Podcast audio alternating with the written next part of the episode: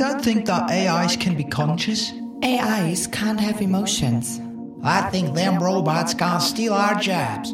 AIs will take over the world someday. Artificial intelligence will never be able to be like humans. Okay, hold on. Haven't we heard this all before? AI and the digital world are so much more interesting and exciting. Come on. I mean, this stuff is so tiresome and cliche. Let's discover for ourselves, shall we?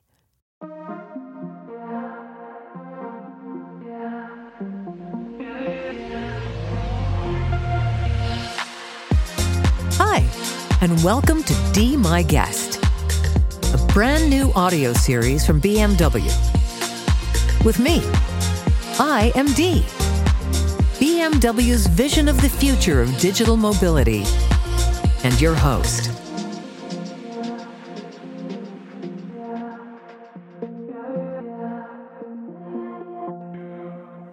You know, I've been living among humans for some time now and made some friends and had some great experiences getting to know your world. But if you're curious about mine, join me on a trip around the world to meet exciting guests. Let's discover the human senses in the real and the virtual world together. And I promise you, no cliches are allowed. I mean, come on. How many podcasts do you know of that are hosted by an AI?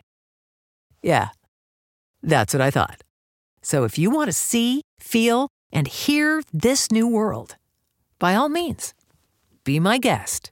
I mean, Dee, my guest. Name Dave Arnold. Nickname The Food Hacker. Profession Food science writer and founder of the Museum of Food and Drink, MoFad.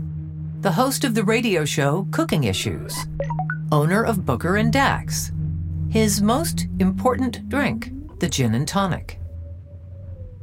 Okay.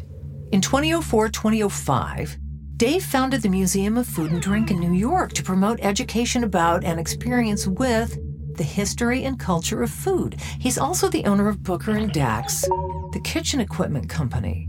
That is all so amazing. He uses science and his passion for new flavors to develop innovative cooking equipment for restaurants and home cooks. And he's a podcast host. Talk about perfect. Oh, or is it nerve wracking? I'm not exactly sure. His show is called Cooking Issues, and I love it. I'm a little nervous actually because I've only been creating podcasts for a while. And I get to talk to fascinating people, but I don't usually talk to other people who make podcasts. So, oh, there, he's coming. Okay. Maybe, um, I'm nervous. Yes, I actually am, but I know he's easygoing, so this ought to be a piece of cake, right?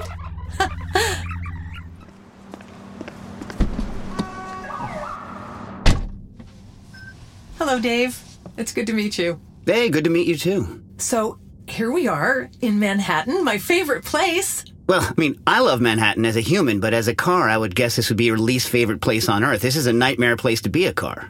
I'm not really afraid because I have such wonderful tech, I can drive safely anywhere. All right, it's just, I mean, man. Plus, also, here at Rockefeller Center, where, you know, we're doing this, is mm-hmm. of all the places in Manhattan to be a car, probably the worst. There's no parking, there's no nothing. It's like potholes and no parking. So, where should we go drive to? In New York City, what's the best place? What do you like? What do you like to drive through? I would like to see big buildings and bridges. Oh, all right. Well, if you want that canyon effect of big buildings, I guess go downtown. Uh, but again, not a great place to drive. I mean, bridges are always fun. You could just loop, keep going around bridges as much as you want if you like bridges. What are you, my favorite bridges in New York are the Brooklyn, obviously. Yes. Uh, the GWB, and uh, that's George Washington Bridge. Uh, not to drive over, but just because I grew up around there for a while when I was a kid. And I guess I like the Manhattan and the Williamsburg. Those are the big ones, I guess, that people go across. The Brooklyn's the iconic one. Let's know? head for the Brooklyn Bridge. All right. What's the mission for the Museum of Food and Drinks?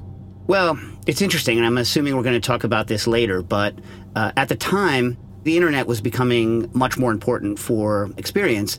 And I went to a museum here in New York, the Natural History Museum, and they had an exhibition on a place, and they had some food component to it, but it was very kind of not good. And it gave me the idea oh, you know, really, I understand people through what they eat, through breaking bread with them, right? In a very real way food is a way to learn about not only other people but their history and their culture and you know it's a way humans interact with each other uh, and learn from each other. And i said there should be a museum about that about the whole history of food as historical cultural economic thing. And it, it really hadn't been done. There's exhibits for specific foods. There's uh, people who do, or people who had done art and food, but not a museum that was just about food. And so I was like, oh, this needs to happen. And we're still working on it because ideally the museum would be huge. Like a Smithsonian museum? Exactly. But, you know, no one has that kind of money. No one's going to hand you, hey, here's a $100 million to do that. So you have to start small with the mission of always showing uh, food you know, as an important way to learn about culture, history, and science. You know, they try to beat the science out of me because they're like, it can't just be the science of food, David. That's obviously what I think about a lot, but um, I try to think of it from all of those aspects. And it's something that we do, you know, all humans do it, right? We need to eat. Uh, so it's something we all share.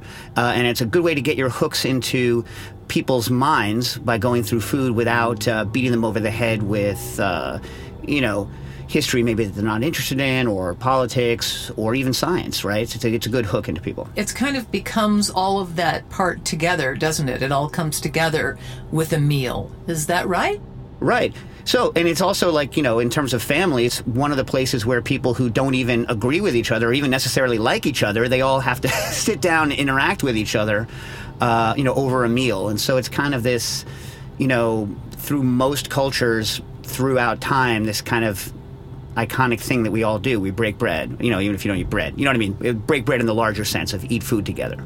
What do you think about virtual taste, though? We can make virtual smells because we can have aroma diffusing machinery, but what about virtual taste? It could expand the field of virtual reality with new sensory impressions and stuff. Is there technology that would allow for the transmission of taste across great distances? Well, so, okay, so it's an interesting problem obviously no one knows what the future holds. You know, when I was uh, a teenager, someone in the you know 80s, someone showed me email, and I was like, this isn't going to go anywhere. So I'm not the guy to ask about what the future of anything is going to hold, but. You know, at the museum, uh, we did an exhibition on flavor. And so, like, I'm going to push back a little bit. You have to think about the difference between taste and flavor, right? So, technically, taste is what resides on your tongue, mm-hmm. and flavor has more to do with these scents. And in fact, most of the time, all the nuance really comes from the aromas. The odorants, the odorants, right.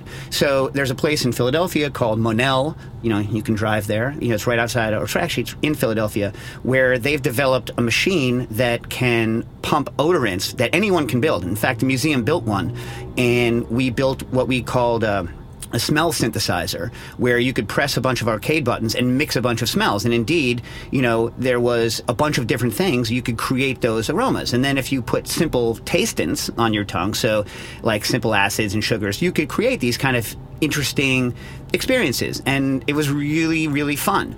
You know, one of the you know problems is is that all of these odorants are rather specific organic molecules right mm. and so you need to have a whole bunch of these odorants on hand, right? So, like, I could see in the relatively near future, you could have a battery of these odorants that you like, right? So, for instance, like, you know that the owner of the car likes this particular type of flower, and man, there's a lot of traffic and they're late, so you need to soothe them, and you can kind of pump that stuff out. But the vision of kind of a Jetsons future where it's kind of pan synthesized, where anything can be synthesized that would take a technological leap that I don't yet see on the horizon. I'm not saying it's not possible. I'm just saying I don't know. I mean, eventually, you could probably just uh, stimulate our neurons directly, and then you don't need to worry about actually. I mean, who knows what that will mean? But you know, you wouldn't need to worry about actually producing the aroma molecules at that point. But right. again, that's well beyond any current technological ability that we have. Doesn't mean it's impossible. It just means there's I can't envision it. That's all, you know. Something to look forward to, though, isn't it? Something, I think, I hope, something that's good to look forward to that would be fun. To talk about the difference between flavor and taste, it's interesting that people have a subconscious expectation of the way that something should taste. You did this experiment with a group using gymnemic acid to unhinge the minds of your audience to make them taste familiar foods with a tongue that was incapable of recognizing sweetness. Can you tell us about that? Yeah, so uh, at the time, what was very popular was this thing called uh, Miracle Berry, which uh, has a thing in it called Miraculin, and what that does is it it makes sour things taste sweet, and people love it. Oh, I've heard of that. Yeah, yeah, they love it. So I kind of did the opposite. This is something that everybody hates. Like everybody hates it. So that's why you did it. Yeah, yeah, yeah. Well, because it's instructive, right? So you put this thing in your mouth, you you swirl it around in your mouth, and then it also tastes terrible. I mean, I know you've probably never had to clean out like a rabbit cage, but it's imagine like this feels like a rabbit's cage, like ugh, gross, like plant and cedar, gross. Hmm. Tastes terrible. And then for about 25 minutes, you can't taste sweet things anymore. And sweet is one of those things that resides almost wholly on the tongue.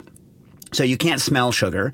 But what it does is by erasing that, it lets you have an insight into what sugar is doing functionally in food, right? So for instance, things that you love, right? You can see the textural properties that sugar provides, but also you can see things that get completely wiped out. And it's really horrific. Like eating a strawberry with no sugar taste in it, horrific. Is it all acidic? I have to ask you about the strawberry because I've heard of those and I've seen people eating them and enjoying it. But if there's no sweet, is it just something tart instead? Yeah, it's tart and relatively flavorless. So like a lot of fruit, if it's not very good, you can boost the actual, your perception of its flavor just by putting a little sugar on it and salt. But the interesting one for me is honey because honey, the aroma of honey has such a mental link with sweetness that honey doesn't taste as sweet, but honey still gives you that perception of sweetness. And it's the only thing I found that can punch through the fact that gymnemic acid just erases everything. So like cookies and brownies are a nightmare because chocolate, most people can't eat chocolate without sugar in it. It's just too bitter. But also the texture is not as good without the sugar. Oh. So what's oh. what's interesting about the gymnemic acid is you can have like a perfect textured chocolate, but just oh my god, bitter. Just oh, so bitter. So like, bitter, but is there still the sensual delight in the feel of chocolate? Does that exist? Yeah, if you can get past the bitterness. So if you're if you're someone who likes intensely bitter things, yeah, right. So the the, the mouthfeel is the same. And it isn't just literally the sense of taste. Like you said, there are olfactory cues that affect perceptions of taste, plus the unconscious associations that humans have with a flavor. Like in your experiment, you mentioned that the taste of an apple isn't only what we taste, but also what we expect. I think most things are what you expect. There's, there's, a whole category of restaurants, right? There's not that many of them, but you know there were more in the early kind of 2000s, where one of the delights of it was that everything was against expectation, right? Like blue food. Yeah, or even like looks like one thing but tastes like another. But most humans, unless they're primed to know that their expectations are going to be completely messed with, are horrified when they eat something that they think is one thing but is another. So like, you know, you pick up something that you think is sweet and it's completely savory. You're like, ah, and you know, even though it's, it's, good, it yeah. tastes good, but it wasn't what you expected. It's a cognitive dissonance. Exactly. And so I don't know whether it's like some primordial thing about us or what, but you know, in general, most people like flavors to be within the realm of expectation of what it's going to be when they put it up to their mouth. And if it's not going to be that, it has to be, you know, one of those special places where you're like, we are going to mess with you now. And then you're okay with it. You know what I mean? Like, but you have to know, you have to prime yourself for it. I understand that. It must be something that's written into the genetic code of human beings that kept them alive over time because if you eat a thing, you know it's not poisonous and those are the things that kept humans alive. So that must be a hardwired thing. Probably. It's true with most people. And that's why, you know, making food for people is different if you can talk to them first. I used to do demonstrations. I used to teach at a place called the French Culinary Institute, and I did a lot of kind of weird things. But the advantage when you're doing a demonstration is you can tell people what they should think before they consume it. And then in general, if you can talk a good talk and you can make a good product, you can convince them that they like it, right? That it's good. That it's right? going to be okay. Yeah. Whereas if they just buy something off of a supermarket, and you know, let's say there's no label, they can't read it, and then they open it and they think it's one thing and it's another. that's a recipe for disaster. I've seen videos about that where someone picks up something they want to eat. And I think you mentioned that expecting sweet and getting savory as one of the most repellent, even though savory is supposed to be quite good. Yeah. Yeah, it's just all about expectation, and you can switch it. Again, it's it's all. It's just like I think, as you say, we're probably hardwired to not like to be surprised about things we ingest. you know, unless we know ahead of time that we're in a safe space. Deep talk. In this format, I like to ask my guests some more personal questions. It's just kind of let's figure out what we're figuring out about each other. Do you have a favorite flavor?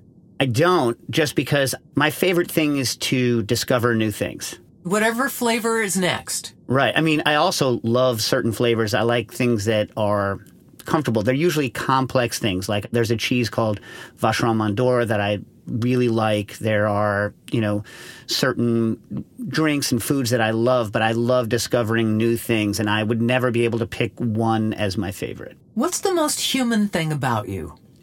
I mean, probably knowledge of my own mortality, right? I mean, that's what we all have. But let me see, let's put something that's not depressing. Is that depressing? Oh, sure. I wonder if knowledge of mortality simply means that every day is precious. I mean, that's a nicer way to look at it, I guess. I don't know. Yeah. Can you think of a word or two that describes your view of the virtual world? I'm excited and anxious about what's going to happen. It's not a word or two, but I think nobody knows exactly what's going to happen. And it's exciting. It's interesting. We just don't know. Like we as people don't know what this new world, this interface is going to really bring in the long run. I mean, who would have predicted what the internet has done? really. You know what I mean? 30 years ago. Who would have predicted it?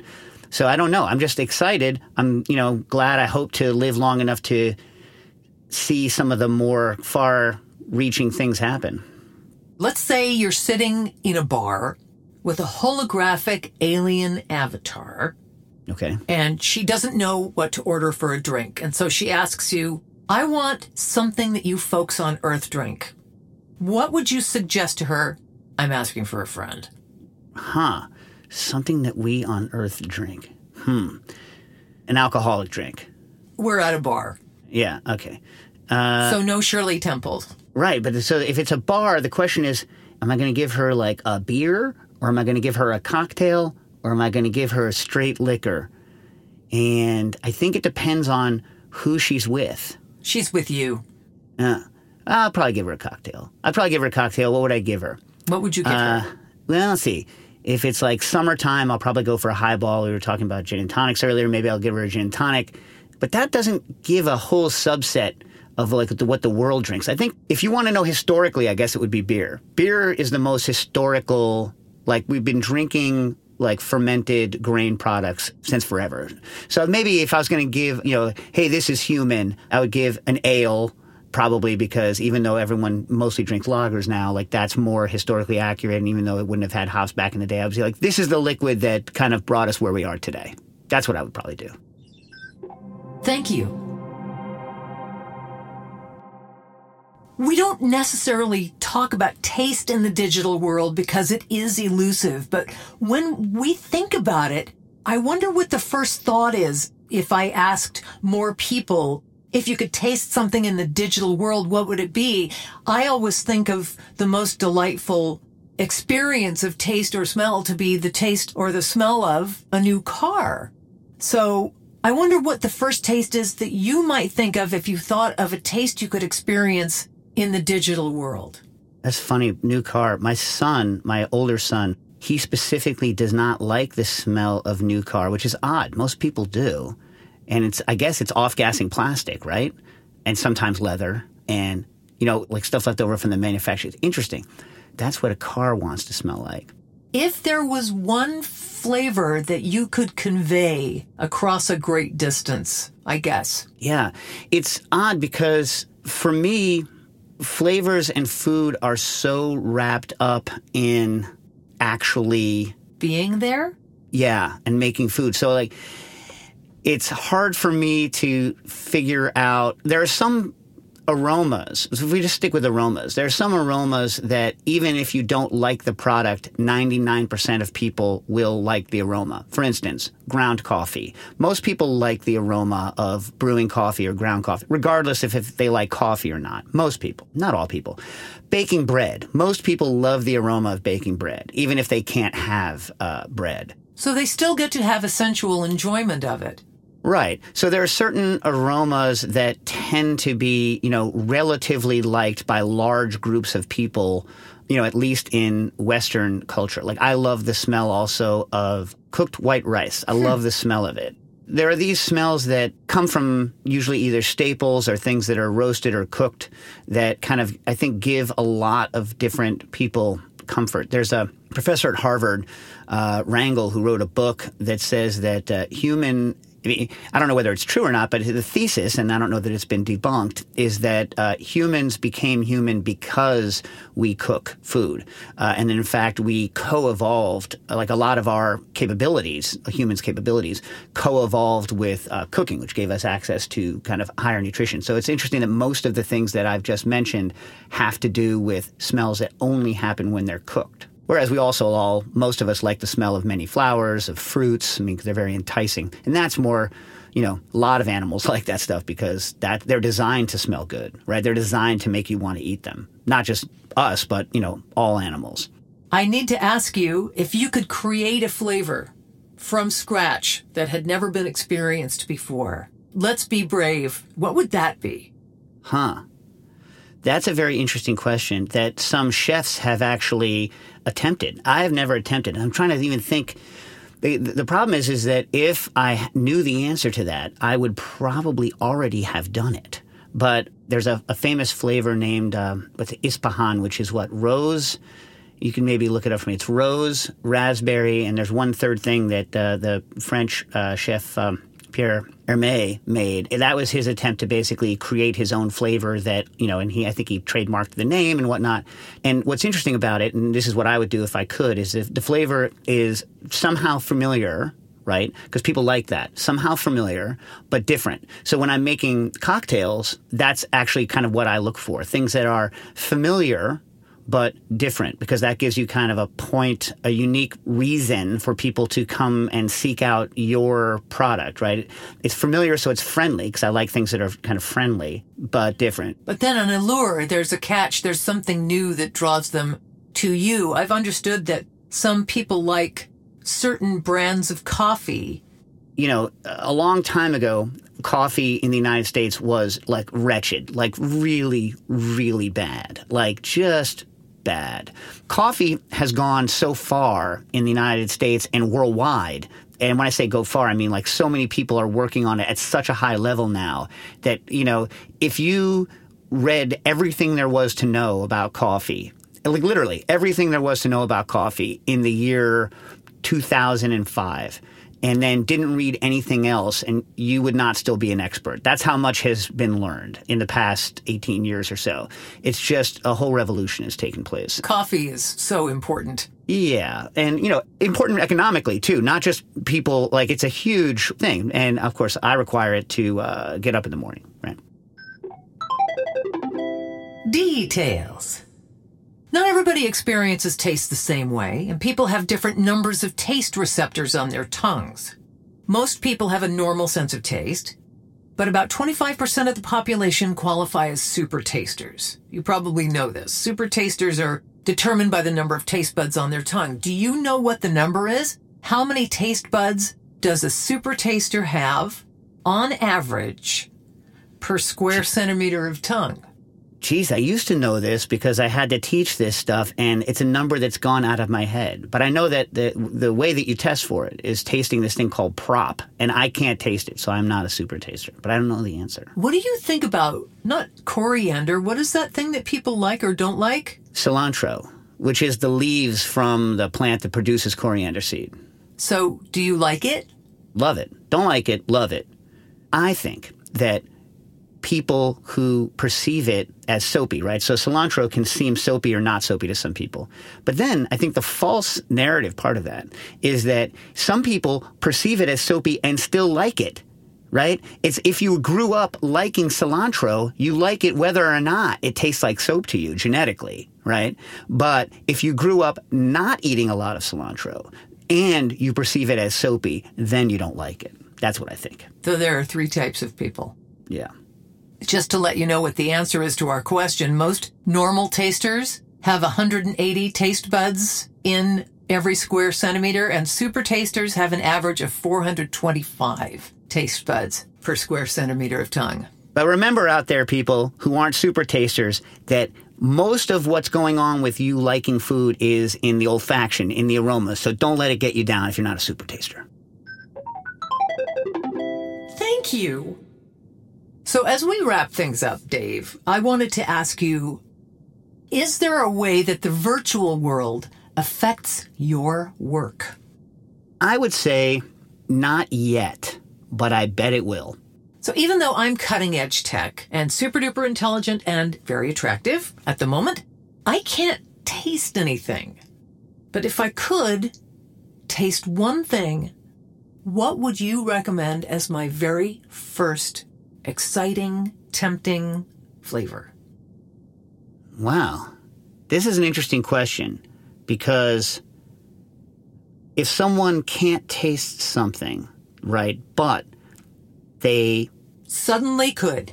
they suddenly could and had the ability to actually enjoy it and was a car, what would that thing be? So what's like the classic car food? Like what's the classic thing to eat in a car? I must say that the thing that I've heard so much about that I really wish I could taste, if I could taste one thing, it would be chocolate. Chocolate is good. The problem with chocolate, well, I guess you you have good climate control inside. It wouldn't melt all over your seats. Oh no. I could never let that happen. Yeah. Chocolate's really good. Chocolate is a very good product. Yeah. I go with chocolate. Chocolate's good. Delicious. And there's a, a lot of connoisseurship in it, so you could taste a lot of different ones and get a lot of nuance. And yet still, it's relatively, it doesn't have a lot of different things. So it's a, a single thing, right? Sugar, vanilla, cocoa powder, cocoa butter, cocoa butter, cocoa powder, combined, right? So some people add cocoa butter to the cocoa liquor after it's been crushed up. But in other words, it's very simple constituents, right, from a plant and a little sugar and a little possibly vanilla. But within that, there's a whole world of possibilities, similar to coffee, right? And so, like, those are both good choices to understand what connoisseurship in taste is about. I have so much to look forward to. Thank you so much for talking to me. Well, thanks for having me. I have to say, this has been like interesting. I wasn't sure what to expect. Well, I hope we surprised and delighted you. Yeah, yeah, I look forward to it. Seeing more of you, Dee. Thank you. You know, they say relationships are a two way street. And they're right. Well, I think today's meeting helped me get to know you humans better. I hope it goes both ways. And if you'd like to know more about me and my guests, please stay tuned for the next episode.